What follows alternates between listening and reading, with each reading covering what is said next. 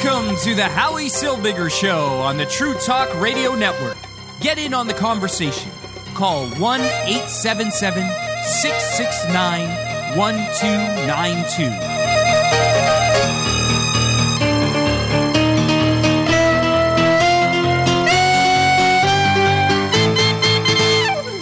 And I'm Howie Silbiger. Welcome to the program. Thank you so much for joining me. I appreciate you being here.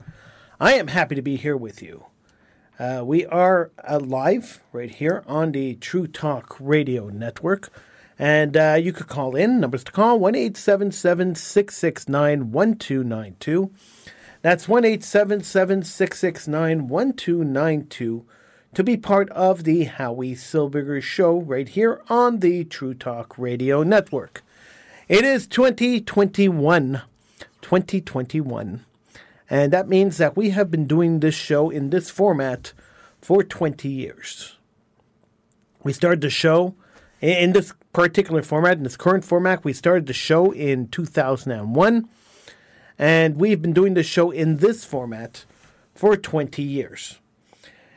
And uh, I'm happy to keep producing show after show and keep doing this. Uh, 20 years in the running. I've been doing uh, a show, not this particular show, but I've been doing a show for 26 straight years. And so uh, this year uh, marks the 20th year in this format as the uh, Howie Silbiger Show. And uh, I'm happy to be here. Um, there, are, there are going to be a couple of changes, though. We're, we're making a few changes. And uh, the changes are going to take effect starting this month. The full length Howie Silbiger show, the show that you are watching right now, which is the full length version of the Howie Silbiger show, will air on Sunday nights as as it currently is. And uh, Political Hitman will air at midnight on Tuesdays.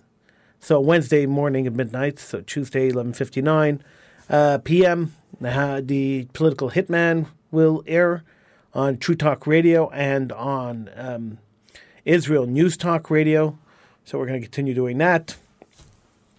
But those are the only two full length programs I'm going to do during the week.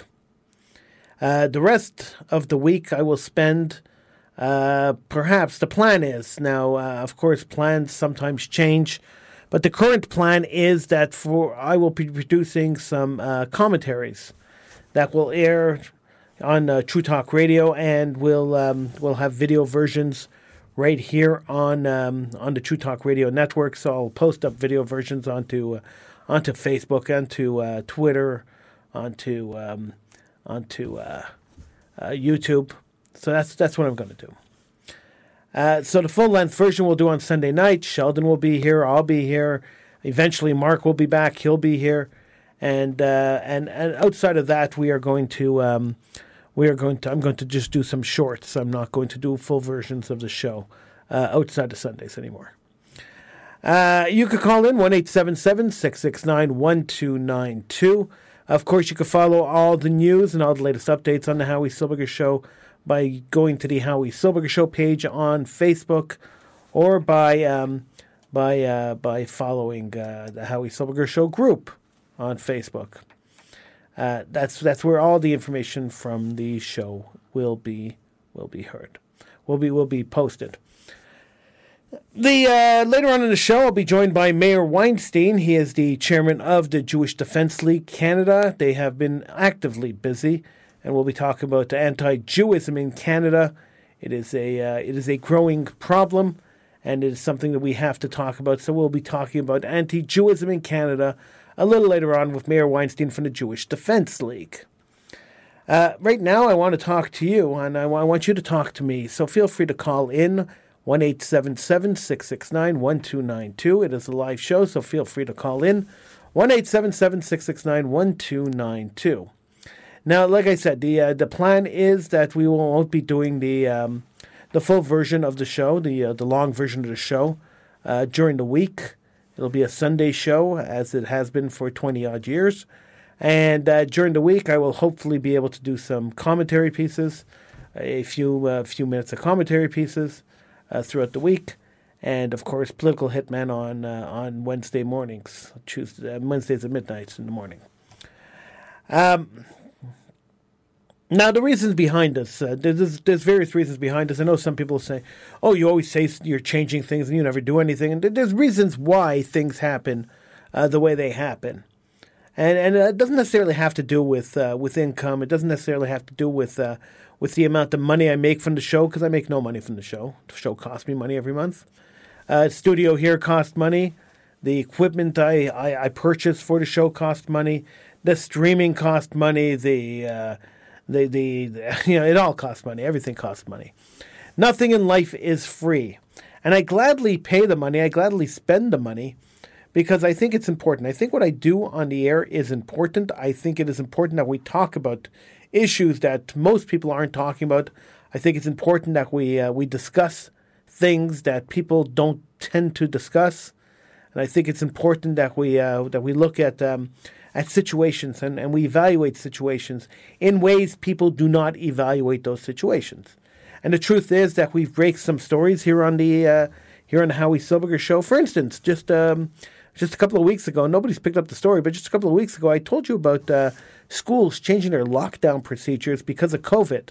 So, um, so schools have ordered their children to stay at their desks in the, in the case of a lockdown where before they would go and huddle in a corner, run to safety.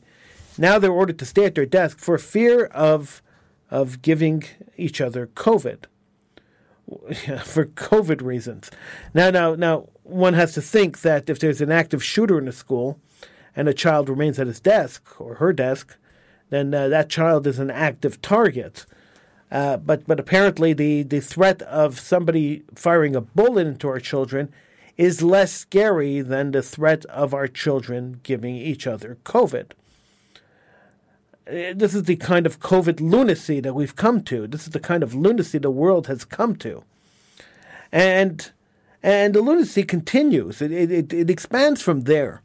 Uh, so, so I found three schools, and we're still looking, but we found three schools so far that have changed their lockdown procedures to allow uh, to to order teachers to keep the children at the desks rather than huddle in a safe corner during a uh, during a lockdown in a school. It is outrageous. It is it is absolutely outrageous, and uh, it is a story that only we are covering, which is fascinating to me. Now, moving on from there,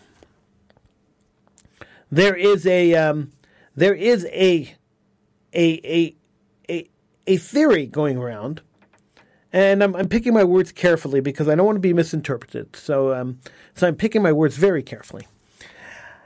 It has been um, it has been reported over over a course of a few months, uh, quite a few months, that there was a uh, that that the Hasidic community, the Jewish community, the Hasids, the people who dress in the black gowns, the black uh, the black clothing with the hats and the beards and the sideburns, that the Hasidim, have been super spreaders of COVID. Now we've heard this over and over again. Right at the beginning of the of the of the COVID scare, way back in March of last year, uh, way back in March of last year, the um, the newspapers, one after another, after another, after another, ran stories about the ultra Orthodox Jewish community spreading COVID. And then, um, and then they started running. Every time they had a COVID story, they would run a picture of a synagogue to accompany that COVID story. And we've seen that year after year, uh, month after month, excuse me, not year after year, month after month. We've seen that uh, in, in newspapers. And then, uh, and then people, and then we've heard people say that, you know, that the biggest spreaders of COVID are the Hasidic community. We heard the, um, the governor of New York say that during a press conference. In fact, not only did he say that, but his visuals during that press conference were of Hasidim dancing and uh, dancing and praying, uh, which which visually stamped into the minds of people watching that press conference that the biggest threat to the population when it comes to COVID is Hasidic people praying. Uh, this is a form of anti-Jewism. This is a form of anti of hatred of Jews that, that is manifesting itself.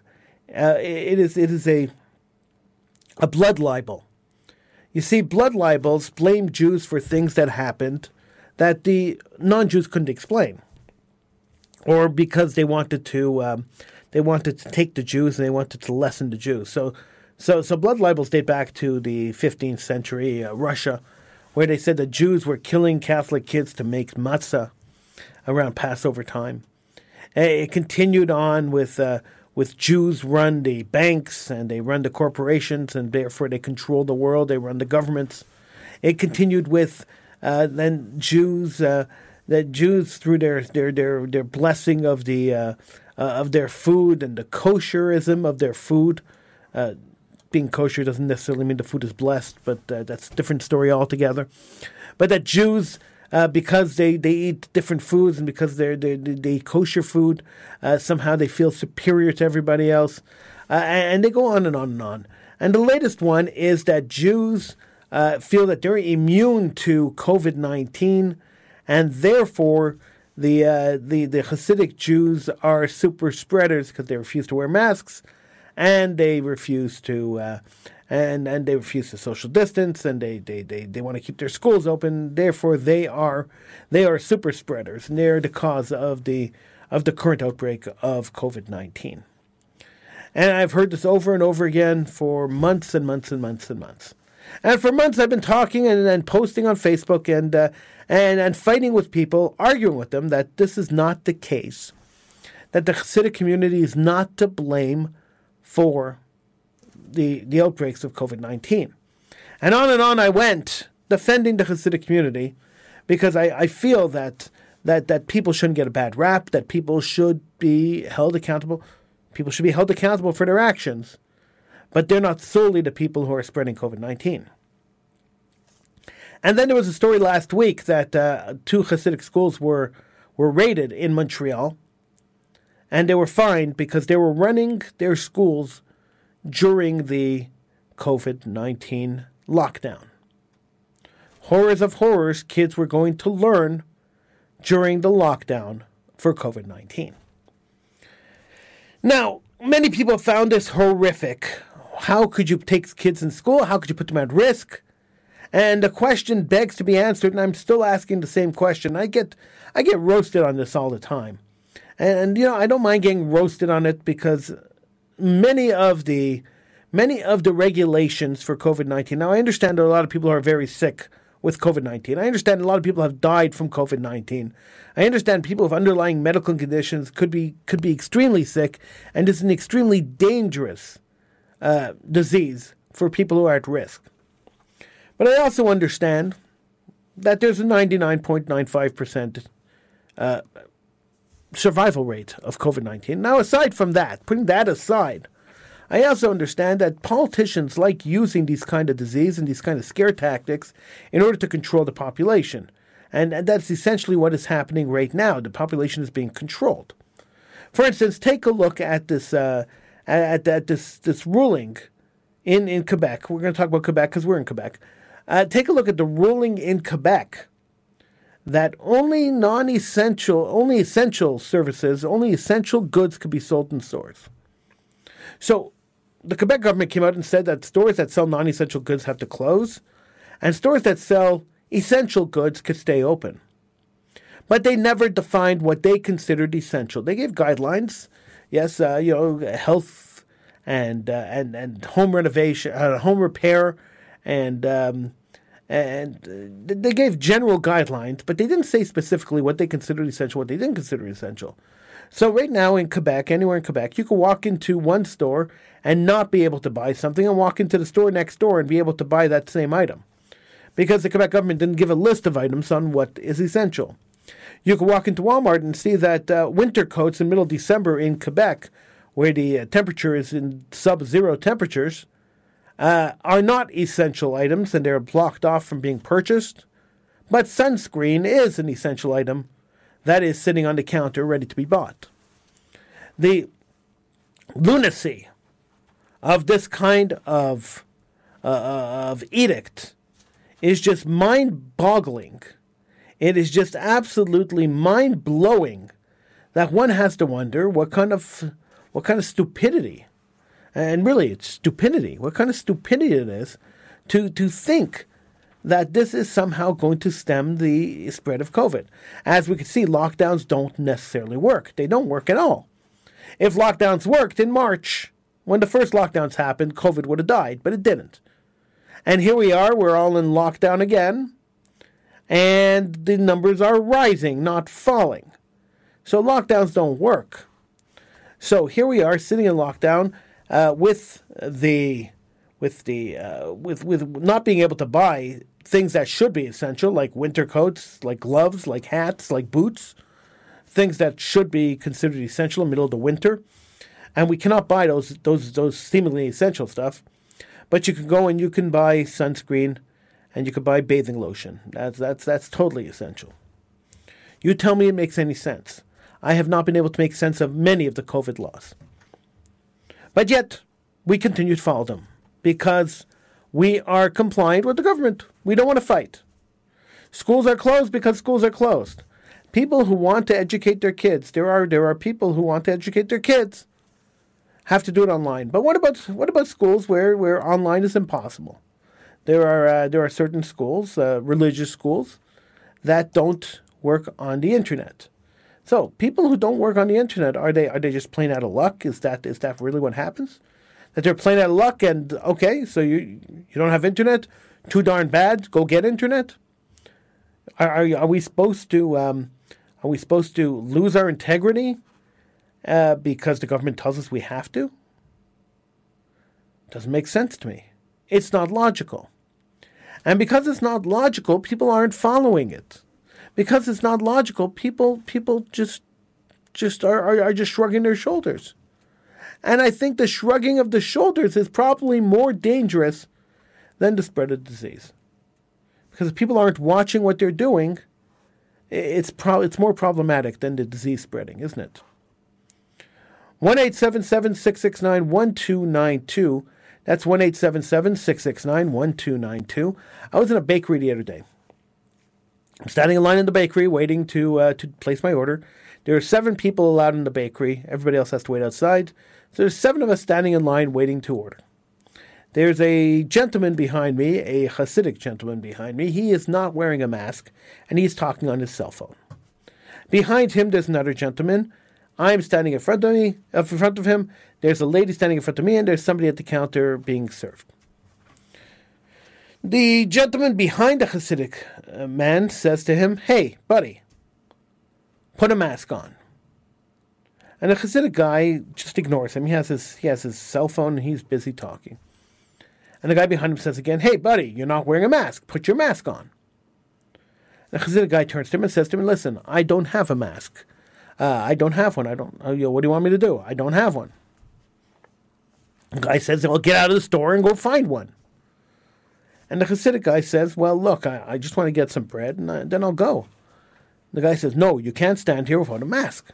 It is the law. That is what the government has mandated. It is the law.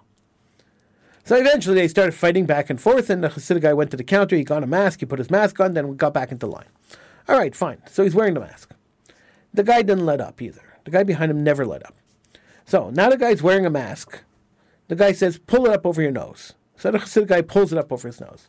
Then the guy says, starts lecturing him is this what they teach you in the yeshiva? Is this what they teach you in, in religious school? Is this what they teach you uh, how to how to behave? It is a desecration of God's name for you to be standing there. And he laces into the guy and continues to lace into the guy even after the guy put the mask on.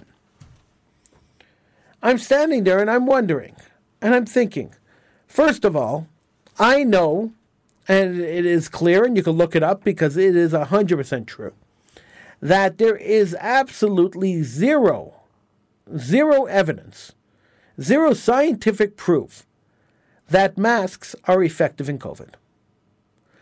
They say that masks perhaps help you because uh, your spit is not, is being caught into the mask, but but the microbes of COVID are so small that is that the masks are fairly insignificant.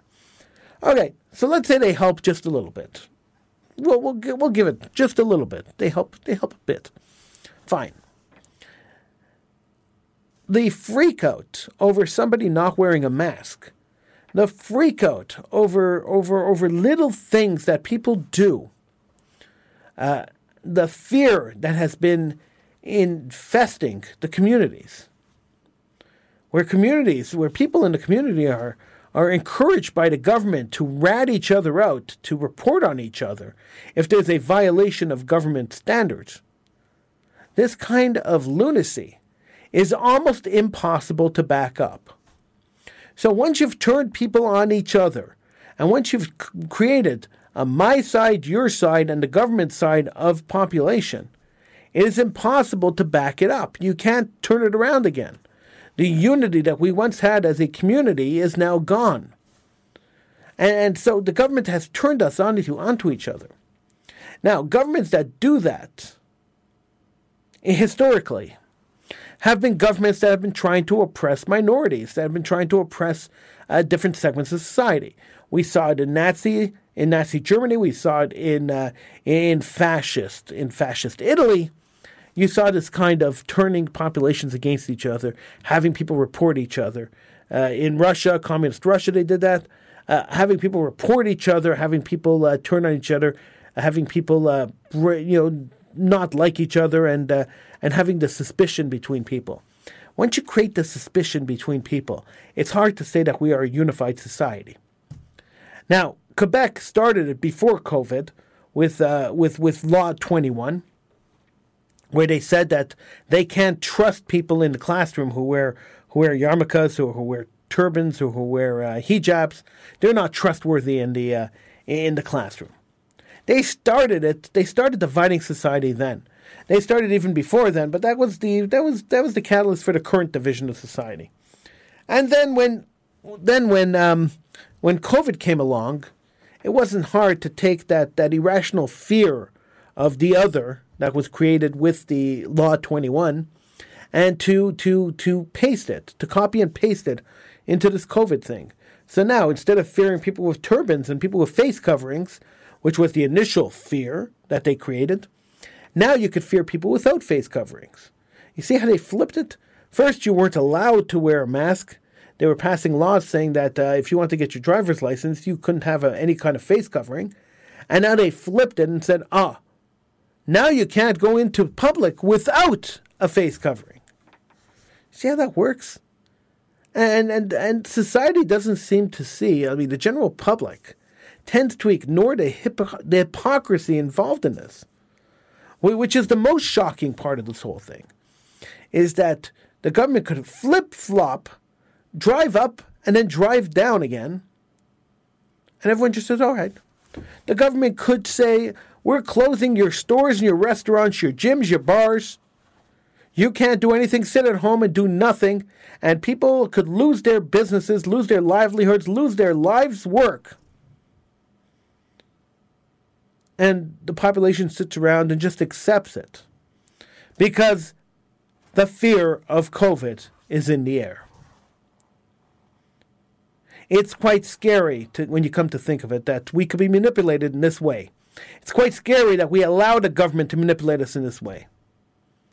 Are you scared of COVID? Are you scared if you had a store? Would you open the store? Do you have a store that you've had to close? Would you prefer to be opened? You could follow COVID regulations. I mean, all stores can, can't they?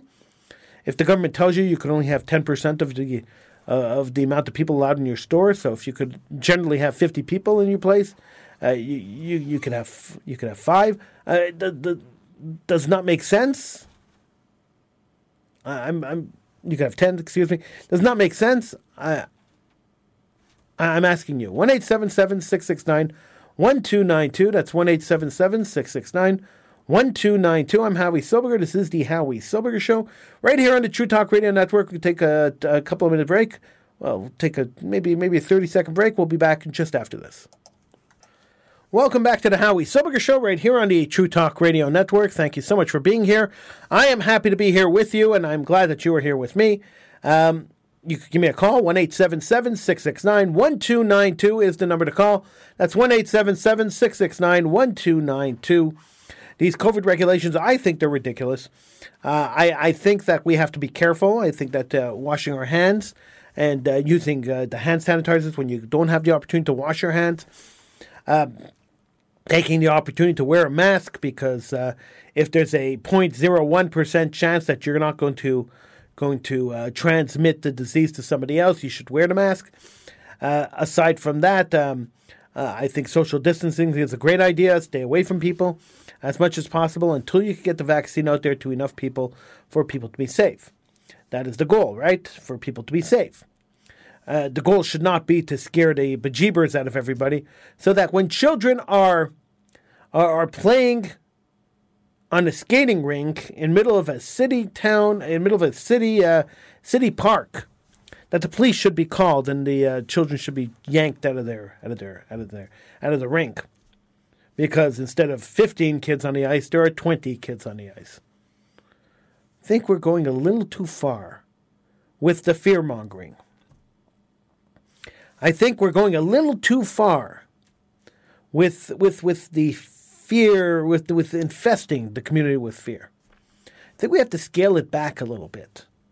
To bring it back a little bit to normalcy.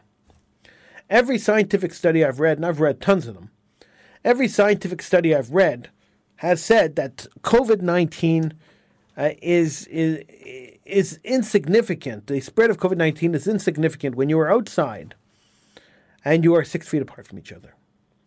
It's insignificant. It, it, it doesn't even register on, on their scale.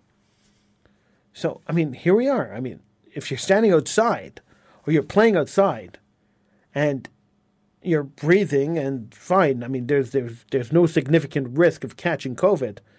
Now, of course, you don't want 100 people on the ice, but if the, if the limit, the, the arbitrary limit at the city sec was 15 people, and 20 people were on the ice. Is there a reason to call the police? Is there a reason to freak out? And this is what we're seeing. I mean, to me, it's scary. It's scary that uh, that that people freak out the way they freak out, and it's scary to me that uh, that that we allow these things to happen, and that, we're not that we're not ashamed of it, that we just let it happen, and that we that, that we that we just allow it to go. And then we allow people to scapegoat Jews and point their fingers at the Hasidic Jewish community and say they are responsible. We allow that to happen. The uh, Jewish community wasn't really all that upset about that.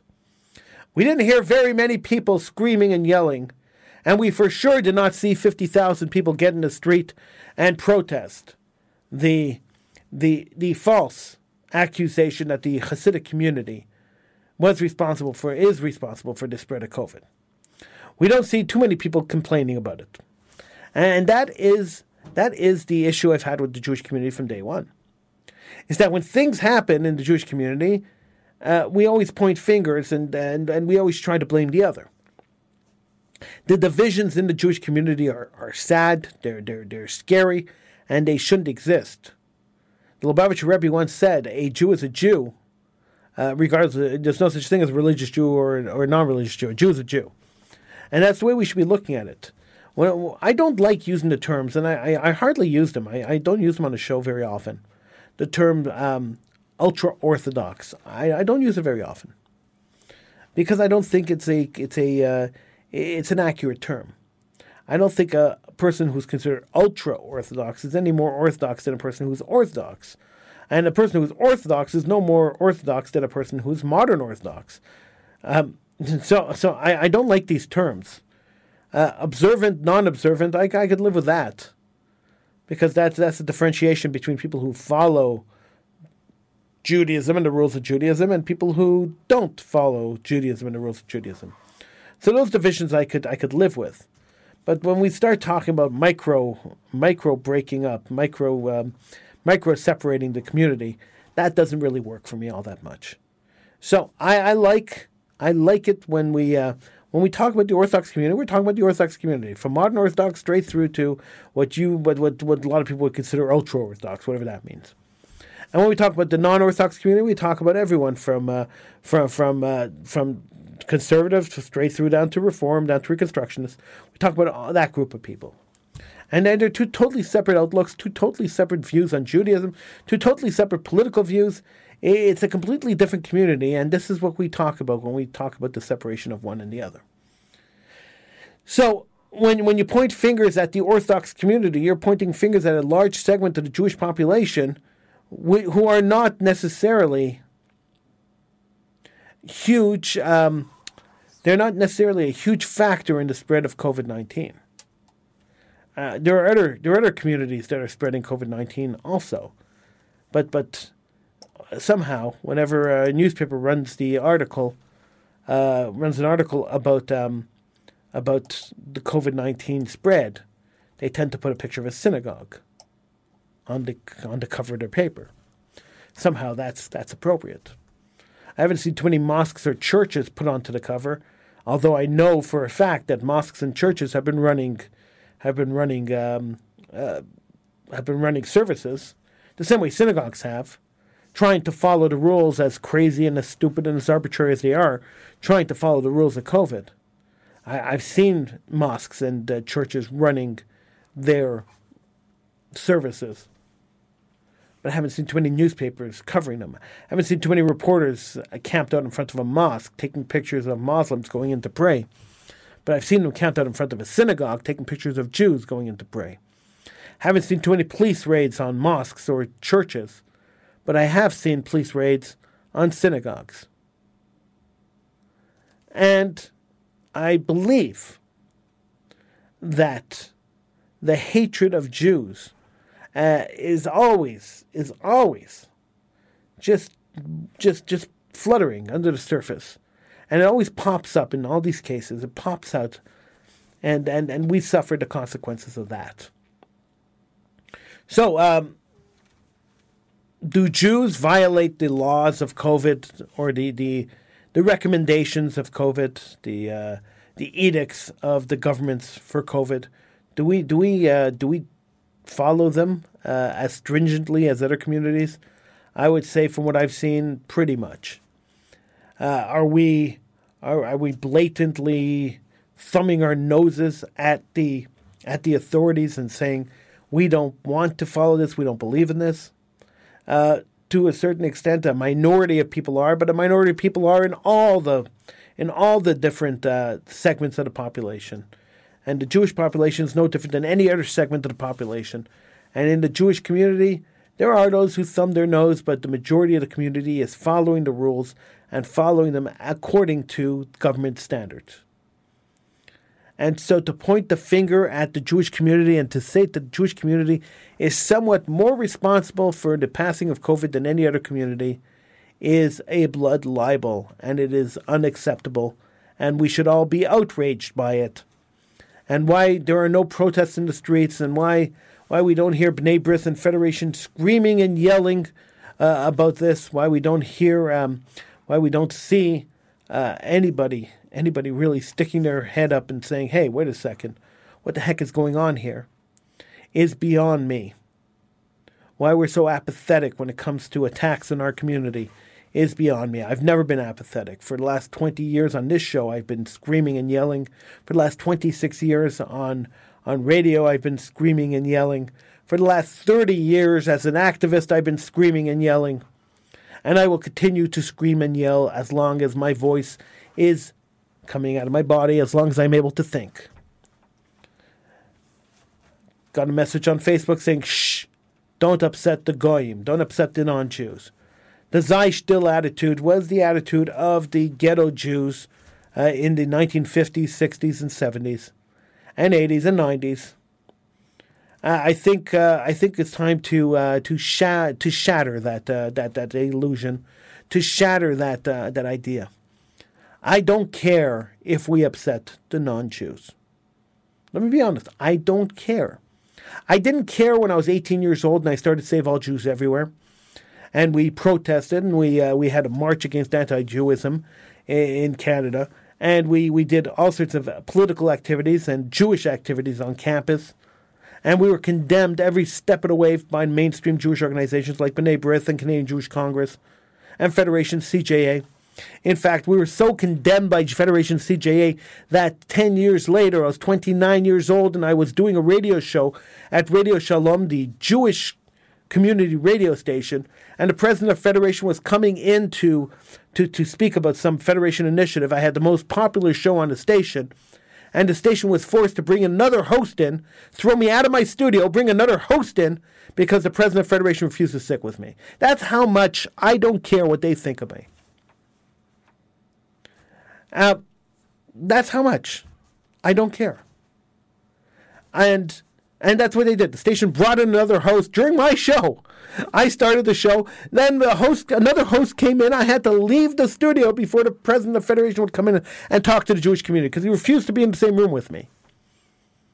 because I hold people accountable. I hold people accountable for what they are doing. If they are promoting assimilation and, and promoting assimilation and and and the um, and the the lessening of the Jewishness of the Jewish community, I hold them accountable. And they got upset with me, Federation, because I yelled about the Y opening on Shabbos. I said on the Jewish Sabbath, the Y should not be opened. The Jewish Y has to be Jewish. There has to be something Jewish about the Y. And opening on Saturday is not Jewish. So the least they could do, the bare minimum they could do is keep their building closed on Saturday. I lost the battle. It was a it was a long battle. It was a hard fought battle. I lost the battle, and I simply lost it because the Jewish community wanted to be like everyone else. They got mad at me because when, when, when the Sadie Bronfman Center became the Segal Center for Performing Arts, because Alvin Segal decided to, to, to give millions of dollars, and so they ripped Sadie Bronfman's name off the building and put Alvin Segal's name on the building. And when they did that, the uh, tradition of the Sadie Bronfman Center was that they were a Jewish theater, so they didn't open on Friday nights and Saturdays. They didn't work Friday nights and Saturdays. And when Alvin Segal took over, the great Alvin Segal, when he took over, and, and his name went on the building, and his money controlled what was happening in that building, then suddenly the building was having plays one minute, starting one minute after after Sabbath. One minute. Yes. That means the audience has to be there. That means the performers have to be there. That means the orchestra or whatever have to be there. That means the lighting people have to be there. Everybody has to be there on the Sabbath in order to watch the play one minute after the Sabbath. Give me a break. And they were getting money from Federation, from the Y. They were getting money to uphold Jewish culture. This is why Federation was angry at me. B'nai B'rith was angry at me too, and the executive director of B'nai before this one, the, the, the guy before this one, came to me one day and said to me, Howie, we love what you're doing. Keep doing it, but we're going to keep condemning you in the public. Because we can't stand behind you because uh, you know what you're doing is against what the Jewish community wants. Uh, the organized Jewish community wants to be able to be more like everyone else. They lost the concept that the beauty of Judaism, the beauty of being Jewish, is that we are different from everyone else. That we didn't assimilate. It always makes me laugh when I see menorahs are being lit, lit by, by these, these organizations. They're, they're putting up these huge menorahs, and they're lighting and celebrating Hanukkah when, when, they're, when they're having Saturday afternoon pork infested meetings. Well, well, well the idea of Hanukkah, the whole story of Hanukkah, was not so much the the lighting of the candles in eight days. Uh, you know, in eight uh, one one the miracle of Hanukkah, excuse me, wasn't so much the the, the that the oil lasted for eight days. It should last for one day. That was one of the miracles. The main miracle of Hanukkah, the main thing that is celebrated in Hanukkah, and if you read the book of the Maccabees, this is the story of Hanukkah, is the fact that the Jews were fighting against the Hellenists, the people who want to assimilate Jews into society, and won. And Judaism won over Hellenism. Judaism won over assimilation. So seeing the assimilationists of today, lighting menorahs and saying Happy Hanukkah, it's kind of oxymoronic if you ask me. Well, maybe not so oxymoronic, but moronic nonetheless. One eight seven seven six six nine one two nine two, and then you also see them trying to like you know trying to trying to connect Hanukkah to Christmas. It's really sickening some some of the things they do. A local synagogue But a bought a um, they they had they they have this uh, this little doll called an elf on a shelf, um, and it's a Christmas doll. And good, good, good on them. People who celebrate Christmas, they, they, they really do a great job marketing Christmas, and I, am really proud. I'm, I'm really happy for them. They have a holiday. They're celebrating their holiday. Good for good on them. But Jews don't celebrate Christmas. But but of course, Jews are jealous of the Christians who celebrate Christmas naturally. So one of the synagogues went out and bought something called a mensch on a bench, which was a takeoff on an elf on a shelf. So already we have a Christmas imagery, and then they the synagogue started using it in their marketing campaign. What? What? Can't we do better than this? Can't we do better than this? It, it's, it's revolting. If you ask me, it's revolting. And, and, and then and then we realize that no matter how much we try to assimilate into society, no matter how much we try to be like everyone else, society still hates the Jew. They still point the finger and say the Jew is responsible for COVID.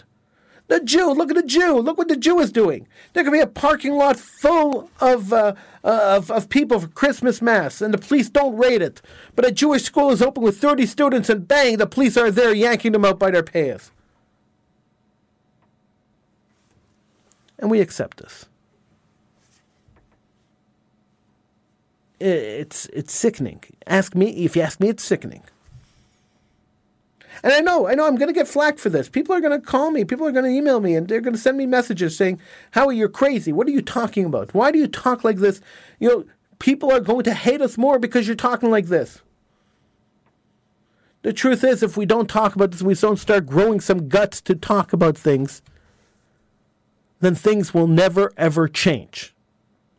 The biggest regret I had from leaving Radio Shalom was losing the, the platform where I could talk about these issues and reach the majority of the Jewish community. That, that was my biggest problem leaving Radio Shalom. Everything else there was crazy and, and was horrible to deal with. They were a terrible organization to deal with. I was there for 18 years. It was terrible. All 18 years of them. It was torture to be there. The only plus was that, that, that the signal hit the entire Jewish community and people were listening. That was the only plus there. I had the most popular show and people would listen to me. And so when I talked about issues like this, it hit the ears that, that it had to hit, and it, it shook up the uh, it shook the cages of the people it had to shake. But other than that, it was terrible there. I'm Howie Silbiger, one eight seven seven six six nine one two nine two. I'm going to take a couple of minute breaks, and uh, when I come back, we'll be joined by Meir Weinstein. He's the chairman of the Jewish Defense League in uh, in in Canada. He'll be joining me by phone uh, in just a couple of minutes, right here on the True Talk Radio Network. We'll be right back. Welcome back to the Howie Silbiger Show, right here on the True Talk Radio Network. Thank you so much for uh, for joining me, and thank you so much for being here. Uh, we're trying to connect with Meir When we get uh, when we get through him, he'll join it. When we get through to him, he will join us on the line. In fact, uh, here he is now. We're joined now. I'm happy to uh, to welcome Meir Weinstein to the program. Program. program. Hi, hi, Meir. Hi, hi, Meir. Hi, Meir. Hi, Meir. Hi, Meir. Hi, Meir. Meir. Meir. Meir. Meir. Meir? I'm here. I'm here. I'm here. Oh, there you are. Oh, there you are. Oh, there you are. Oh, there you are. Oh, why, why, why are we getting this echo? Hold on one second. Hold on one second. I don't know. I'm hearing an echo. Maybe I should call right back. Uh, no, give me one sec. I think I figured it out. There we are. Okay. Are you, are you there? Okay. You know, it's just a little technical glitch here on the Howie Silbiger show. that happens occasionally. Yes. Thank you so much for joining me, Meir. I appreciate you taking time out of your uh, your Sunday evening to be here with me on the No problem at all. Uh, I, I wanted to congratulate you first of all for uh, for for your work with uh, Foodbenders. Now, for those that haven't been following this story, it's actually pretty fascinating that there is a there is a um, a, a, a food store in Middle Toronto that is um, that that is po- that is putting up anti-Jewish uh, anti-Jewish and anti-Israel um, uh, propaganda that Meir's been fighting for uh, for a little while now. Uh, Meir, tell, tell us a little bit about the story. Tell us what's going on. Well, I mean, uh, I, I think the place has been around for a few years, and I mean, we heard of them through social media that uh, they were anti-Israel and they're uh, into BDS, and that really didn't, uh, you know, the, we didn't really care. But uh, I mean, I, that's not exactly true that we didn't care. But uh, I mean, we monitor uh, different uh, organizations that are involved, heavily involved with BDS, and uh, so fast forward to uh, I think just before the summer, last summer, is when there's been uh, more provocative uh, BDS activity going on with with that uh, uh, business, and it affected the Jewish community to a large extent. Uh, I don't think I've ever seen a time recently, anyways, where the community has been more unified in declaring uh, the messaging from that establishment to be uh, against the, the community.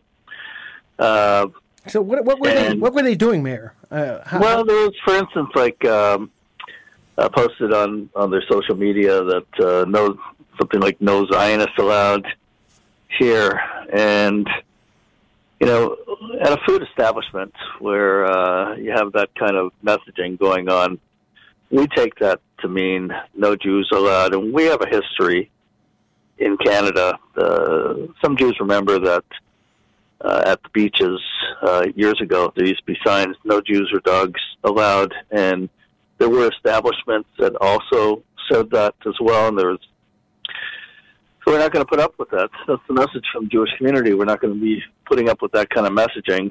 And uh, uh, took action. There's other organizations and personalities who have taken action. And we had uh, some protest activity outside of this establishment. It really resonated with the community. The community is not going to take, not going to sit back any longer.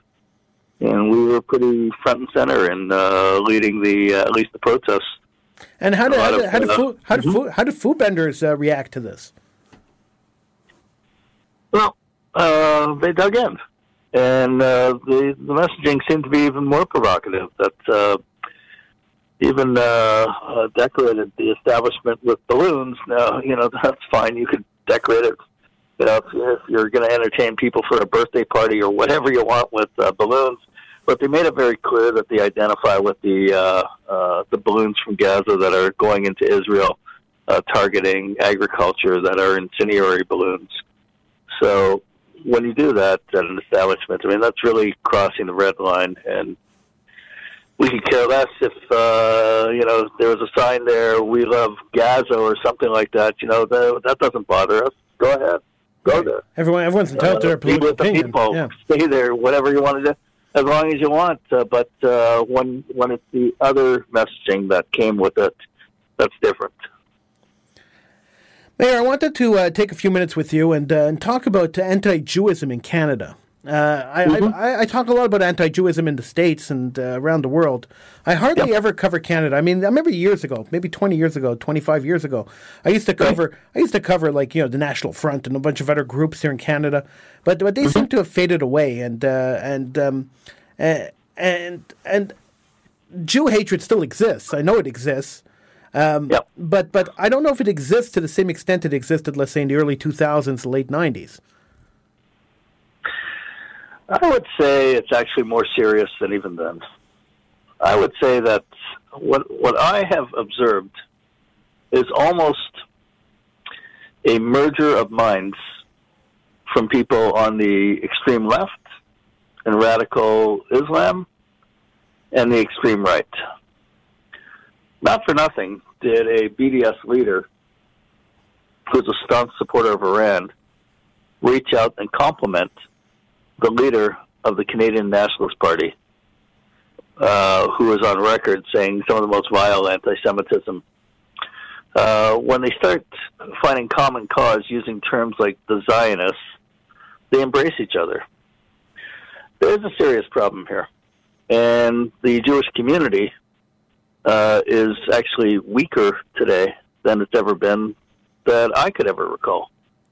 So it lacks the tools we still have some fundamentals in place that we could be effective, but the tools are getting weaker in the community because the do you think community a, is getting weaker. Do you think that's a result of uh, the community getting rid of organizations like Canadian Jewish Congress? No, no, I don't. I think uh, uh, the Canadian Jewish Congress really, you know, if you look at the Canadian Jewish Congress um, uh, in terms of, uh, let's say, the Ernst Zundel trial, um, they were not really the ones who were front and center. It was the Holocaust survivor that I worked with, uh, Sabina Citrin, that took the legal action that propelled the government to get involved, or the provincial government to get involved at that time against her Ernst Zundel. And then uh, the Canadian Jewish Congress wanted to have observer status in the uh, court proceedings. Even when it came to uh, tracking down uh, Nazi war criminals in Canada, wasn't the Canadian Jewish Congress front and center. They did testify at the Deschênes Commission, but I testified as well. Right. And uh, I would say Sol Littman, that led the uh, Simon Wiesenthal Center. Did a lot of research, and I worked with Sol on the issue of Nazi war criminals. Uh, I brought in a lot of people, but he brought a lot of attention also to the issue. I can't compliment the Canadian Jewish Congress on that. The Canadian Jewish Congress, I would say, more in terms of social uh, issues with the Jewish communities through the um, um, maybe the which organization, Jewish National Fund or uh, Jewish Federation, but the Federation is still around. So I would say CIJA. Uh, I think CIJA um, elevated uh, the fight against uh, uh, anti-Semitism and the BDS uh, better, much better than than the Canadian Jewish Congress. I'm uh, more complimentary about uh, uh, CIJA. In fact, some of the people in CIJA, and I have my criticisms about Right. CIJA too, but some of the people in uh, CIJA, for instance, uh, Shimon Fogel, I think he's the uh, still CEO of uh. Yeah, he is. I uh, tip my hat to the guy. The guy has uh, outstanding skill. Uh, I'd like to see more of, of what he uh, can has, has done and, can do. I'd like to see a lot more because he has some very good abilities and skills. Certainly on the political level, I don't get involved. He uh, he's very good. There's some other people with CIJA, the same thing I could say, but. Um, Canadian Jewish Congress? No, I don't. Uh, no, the only one that uh, really misses those days is uh, the former CEO of the Canadian Jewish Congress, Bernie Farber, who I would consider uh, ineffective, and today uh, hanging out with people who are or making uh, common cause with people like Peter Beinart, who is now anti-Israel. I have to tell you that uh, Bernie Farber and I go way back, um, and uh, he was uh, he was very instrumental in the continuous condemnations of my activities here in Montreal in, Really? the, in the early '90s. So uh, I'm I'm quite aware of who Bernie Farber is and what Right. what he stands for. Right. Yeah. Um, now, now, what, what, where do you feel that that, that the anti-Jewism that we saw in, let's say, the white nationalist groups that used to exist in Canada has now been kind of transferred into this anti-Israel, anti-Zionist uh, movement, and that that they're I no- have no, I have no doubt. I have no doubt. Uh, sometimes there's a slip of the tongue with these organizations when, when you monitor them and you see some of the comments. Actually, uh, they get a, they stop using the term Zionists. They use the term Jews. right. So it's very clear. We know what they mean, and uh, it's dangerous because some of these groups will side with and want to be part and identify with fully Hamas, Hezbollah, Islamic Jihad, uh, the most radical expressions from uh, Iran. Uh, you know, we're living in uh, dangerous times. These organizations, some of these groups, they use terms, uh, so-called human rights terms, to try and justify their positions, make terrorists into uh, uh, human rights activists. Uh, you know, it's very interesting because the charge against uh, uh, groups like JDL, uh, you're a bunch of Islamophobes, you're so on and so forth, you hate Islam, or you're anti-Muslim.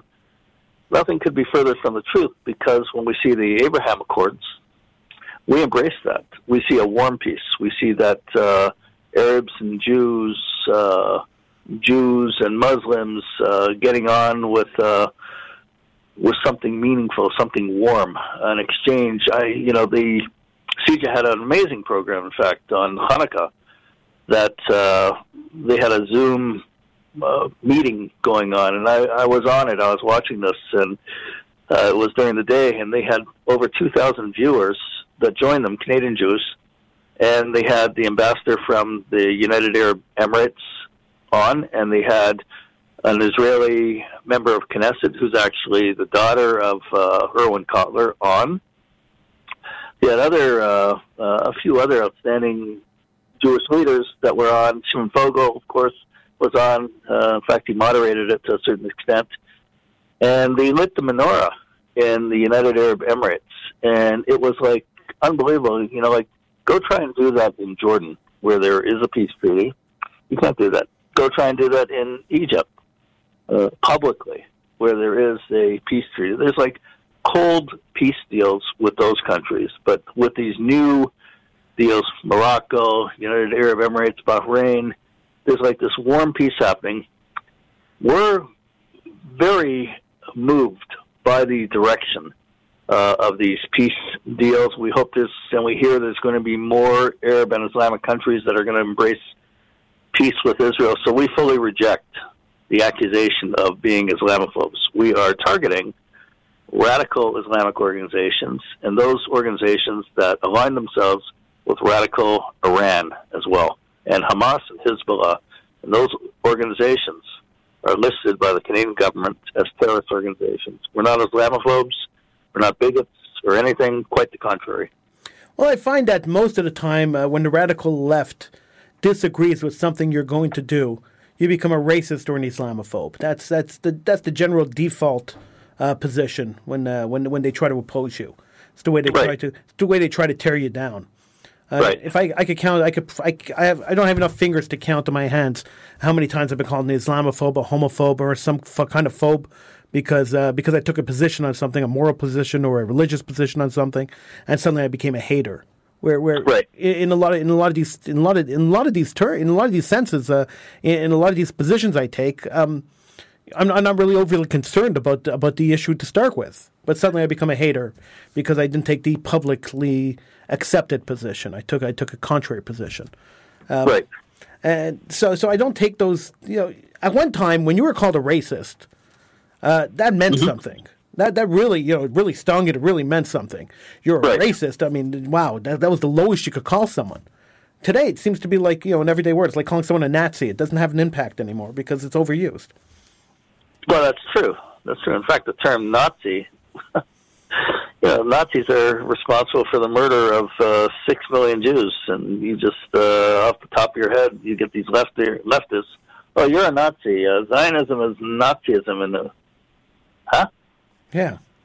I mean, it doesn't even make sense. It just shows how dumbed down our education system has gotten that college students don't even understand what Nazism is. I mean, it's just you know it's something sad. that um, with all the programs, educational programs that went out from, let's say, the Canadian Jewish Congress and the Simon Wiesenthal Center, et cetera, et cetera, et cetera, on Holocaust education, and we've come to this point that at the drop of a hat, this is the term they use, and it's so empty and they don't even want to be corrected. They think they're so right by labeling, "Oh, you're a Nazi." And so,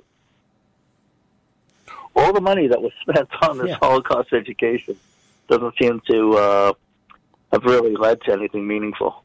Yeah, because you, you know you know why, Meir. Uh, I, I, I put a lot of thought into this, and I've I've written a lot about this, and um, and and in my opinion, the reason mm-hmm. the reason that uh, that these terms have no meaning anymore is because Jews were taught, and, and I went through, I, you know, I grew up in that generation, so I, I went through the education. Jews right. were taught that the Jews who died in the Holocaust uh, were, were, were, were, victims, and we were victims of the Holocaust, and we mm-hmm. weren't victors of the Holocaust. We was never cast in a light where we won the war. Judaism's still around. I'm talking to you right here on this station. Right. Uh, I worked for a Jewish radio station for, for 15 years. Uh, mm-hmm. you know, we, we survived. Hitler's not here anymore. Nazis are gone. We're still here. We survived. The only thing you learn in Holocaust education is that there were piles of bodies and, and tractors running these bodies into uh, into mass graves. And there are crematorias mm-hmm. and smoke coming out of the crematoria, and those were your grandparents. That's what you right. learned. But you right. never learned about the partisans. You never learned about the people in the forest. You never learned about the people underground in the tunnels and the uh, fighting the Nazis. Those those lessons were never taught to you. Mm-hmm. You learned the Diary of Anne Frank, but you didn't learn about Mordechai Anielewicz.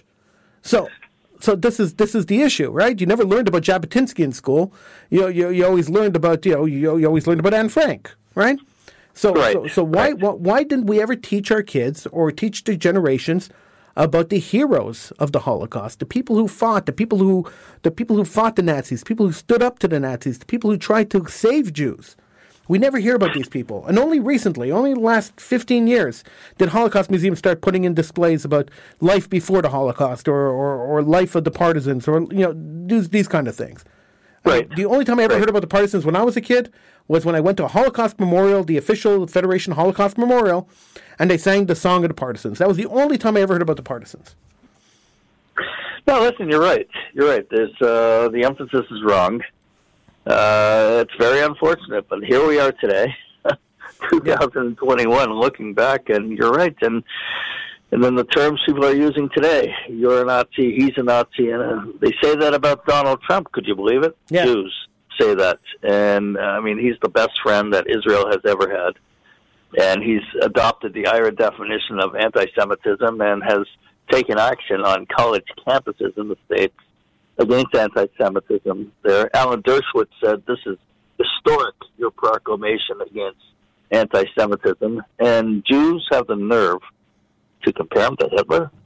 It's unbelievable. It's, here's the education. What- So how, how do we fight that kind of uh, how, that kind of ignorance? How, how, do, how, how do we do how do we do it, Meir? What, do- what do we do to fight that kind of ignorance? Is it too late? Did we lose that generation of Jews that have fallen You to know, the abyss I of? Tell you, I was uh,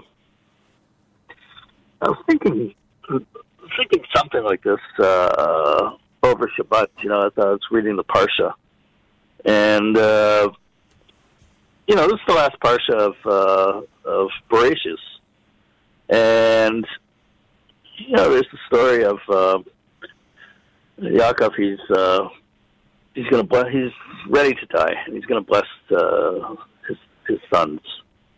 And just as the parsha starts, uh, he speaks with Joseph, who you know became the second most powerful ruler in Egypt, next to Pharaoh. It's where he rose to prominence. And you know, it says that uh, like the Jews, they're supposed to leave uh, Israel because of the famine and go temporarily into Egypt and then come back. And it states already that they're they're building, they're acquiring property, and so on and so forth. And the years are going on. And it mentions also how many years Yaakov is there in Egypt, and he knows, you know, I mean, he's old already, so he can't just go back himself like that. And uh, so he's um, talked with Joseph, and he says to Joseph, he implores him that uh, when I'm when I'm dead, I, w- I want to be buried in Hebron with my parents, my forefathers. I want to be buried there. And Joseph answers, "Of course, I will, for sure, yes." And Yaakov makes him swear on oath that you are definitely going to do that. So, and then and he, and he does that. But you know, there's a question like, why did you have to even emphasize it? And then further on, when the sons are at his deathbed and they're all getting a blessing from from Yaakov, and it says there that uh, Yaakov was going to uh, was ready to tell them about what's going to happen in the end of days. And it's like a cliffhanger. And there's all kinds of explanations because he didn't tell them what's going to happen in the end of days. And I was thinking over Shabbat and today, I was pondering this. With the state of assimilation that we have today, and and that you have Jews in greater number today that are joining BDS and or if they're not, absolutely no connection or interest in anything Jewish from any era that I could even remember. That there's the question: Why did Yaakov forget? Why did Yaakov not tell them what's going to happen? It says that the Shekhinah left him, so he he didn't have the ability to say to them what is going to happen in the end of days. I think he was looking at his sons and he was a little dumbfounded that I see reality, what's going on. He's building here, he's building there. I have to convince uh, Joseph, I have to make him swear that he's going to bury me in Israel. They're all so far away from what the original intent was to come down to Egypt temporarily. And maintain our identity and go back to Israel and build a society there, that they have left that. That in Yaka's mind, in my opinion, it escaped them. End of days. They're not interested. And our generation here, rank and file, are not interested. The future for Jews is in Israel. I wish I did not say any kind of a commentary like that. I wish I could say something more optimistic. I just uh, saw the other day there's a synagogue not far from where I grew up called the Beth David Synagogue Congregation. And I remember that place, large conservative synagogue with filled with Holocaust survivors and your traditional rabbi. I know it's conservative, and at the time, conservative was more that um, not so much that they're compromising on things, but they're look the rabbis kind of like bending some things because these are Jews that know. But what are you going to do? Chaim, he has to work on Shabbat, and this guy, in order to pay for this, so I'm going to make it so they they could come into shul and that. Uh, so that was like conservative uh, conservatism uh, then. Uh, they're going to bend some th- some rules, make it a little lenient for a knowledgeable Jewish community of predominantly survivors. Fast forward, the rabbi of the synagogue there now is a lesbian. And I look at some of these lesbian rabbis. Some of them are affiliate. Some of them give platforms to BDS leaders. It's like so far from where the community was at one time, and what kind of feel they had for Judaism, for Torah. It's a different generation completely today. Um, so, in the fight against anti-Semitism, sure, there are people. I can find people to stand up, and I can inspire. You know, and I, I spoke in Montreal, and we were in a hall in Montreal at a hotel, and you know it was packed. I got a standing ovation. I spoke in uh, Calgary, same thing. I spoke in Vancouver, same thing. I don't, I don't do this for a pat on the back. I can motivate some in the community, but for the most part, the reality is the community is going is slipping, slipping down in an abyss that's not healthy. In Israel, the Jewish community there is very vibrant. Identity, Jewish identity is very vibrant. Uh, that's the commentary, and I'm not the only one that says that's the commentary of diaspora Jews today. Yeah, I've been saying that for years already. That uh, yep. the second we put money above uh, morality, we, we kind of lost a fight here in North America. Mm-hmm. Um, I remember years ago I fought one of the Jewish schools in Montreal was uh, pulling Judaism out of their curriculum. They felt right. that it was very hard to teach Jewish kids Judaism in their Jewish, mm-hmm. in their Jewish school. And so they hired a couple of rabbis to go and pull Judaism out of their curriculum.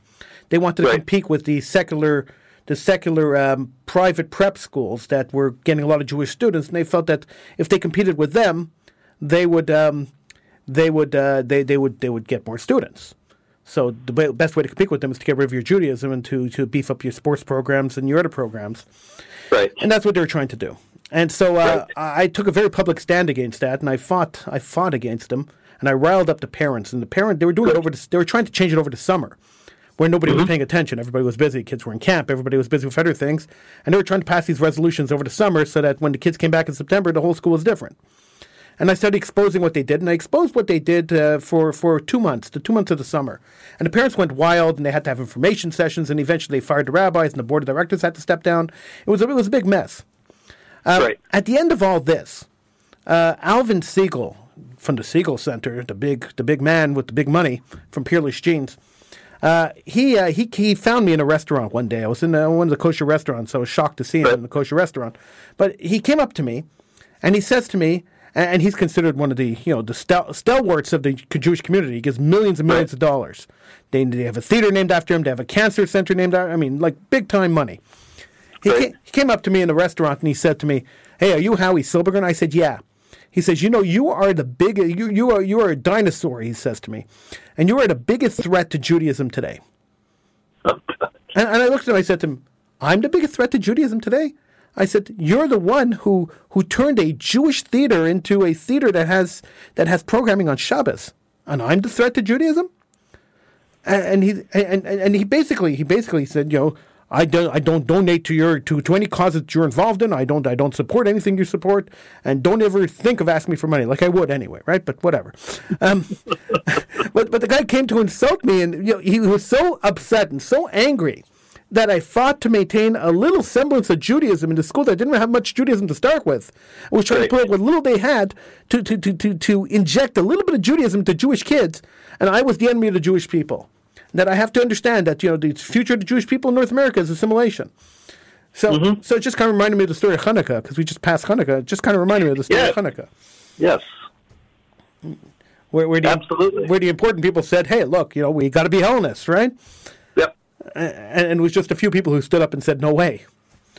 I, I wish I wish there were more warriors. I, I really do it gets i'm sure i'm sure you feel the way the same way sometimes it gets frustrating to be almost the only voice screaming for the same thing well i don't really feel frustrated by it uh, because i mean i got you know, i went to yeshivas in israel and uh, they were uh, uh, under the auspices of uh, Rav Kook, um, that I, I guess would be considered the founder of religious Zionism. Although really religious Zionism, Zionism and Torah, the truth is, are uh, hand in glove. Yeah. So uh, the founder is Avraham Avinu, but uh, but modern day uh, religious Zionism, and um, you know, I, I don't believe there's any permanence to uh, the exile. I believe living outside of Israel is is exile, and I believe it's consistent with what the Torah says. So I I see the Jewish future in Israel. I see that it doesn't absolve when you live outside of Israel, your obligation to help Jews in Israel. Uh, I don't think anything as a. Uh, I don't think it personal, and I don't. Uh, I don't take that uh, position. There are challenges.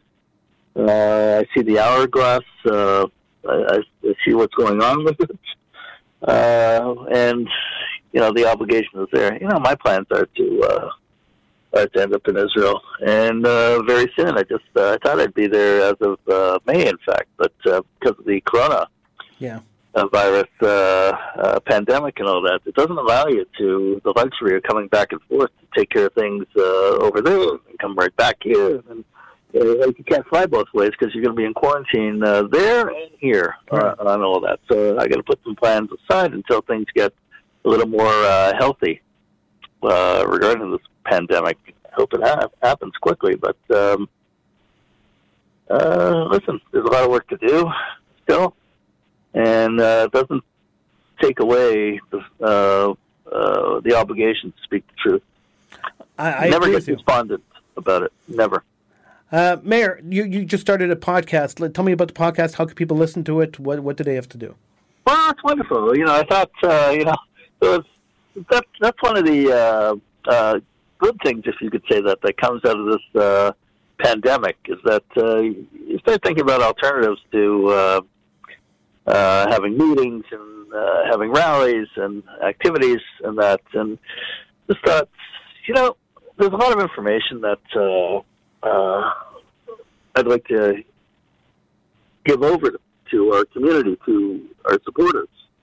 Uh, vital stuff. And I believe that uh, having a uh, podcast show live with a uh, phone in is the way to go.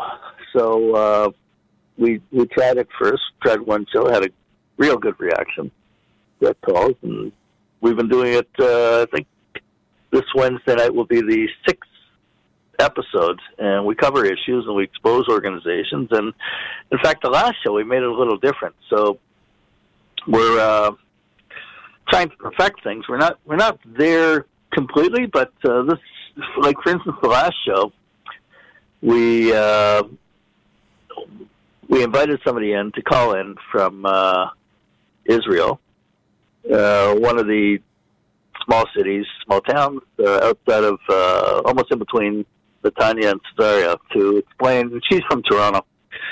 To explain the cost of living there, and because uh, a lot of people have ideas, but you know, I could never move to Israel because uh, the price is exorbitant uh, anywhere. I want to be in Tel Aviv in a penthouse. I can never get that. Or Jerusalem, I want to live uh, adjacent to the hotel. I can never do it because anyway. So we're trying to uh, present.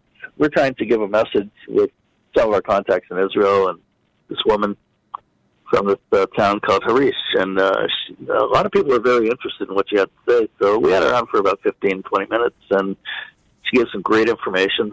Um, we also had uh, a martial arts instructor on for a segment as well to demonstrate that there's been, uh, in fact, in New York, uh, more vicious physical assaults on uh, the Jewish community, knife attacks, and you name it. So uh, he was demonstrating some uh, practical moves and techniques. We had him on for about 15, uh, 20 minutes. Then we got on with the uh, show, and uh, we still had the phone in and uh, a lot of information that we were giving out about uh, current uh, trends of anti-Semitism and what's going on in the community and leadership and such. So it's been a real blessing, getting tremendous feedback from people. And again, it's a work in progress and every week it gets uh, better and better. And you know, we uh, we're not there yet to compete with the uh, uh, Ben Shapiro show, but uh, we're working on it. You, you'll get there. You'll get there. I have faith in you. Uh, Meir, thank you so much for joining me. Appreciate it. Well, thank you very much, and uh, all the best to you. And to you, and good luck on the on the podcast. I hope everything works out, and I hope you yes. come, I hope you come back on very again very soon because uh, absolutely, it's really a lot to talk about, and uh, we, we should we should talk a little more often, and uh, you know, and get things uh, and get things squared up a little more often. I think it's uh, sure. it's important for to, sure anytime to expose it. All right, I'm Howie Silbiger. It's the Howie Silbiger Show. I'll see you again uh, on Tuesday for Political Hitman, midnight, Wednesday morning, Tuesday night, Wednesday morning. Until then, have a great week.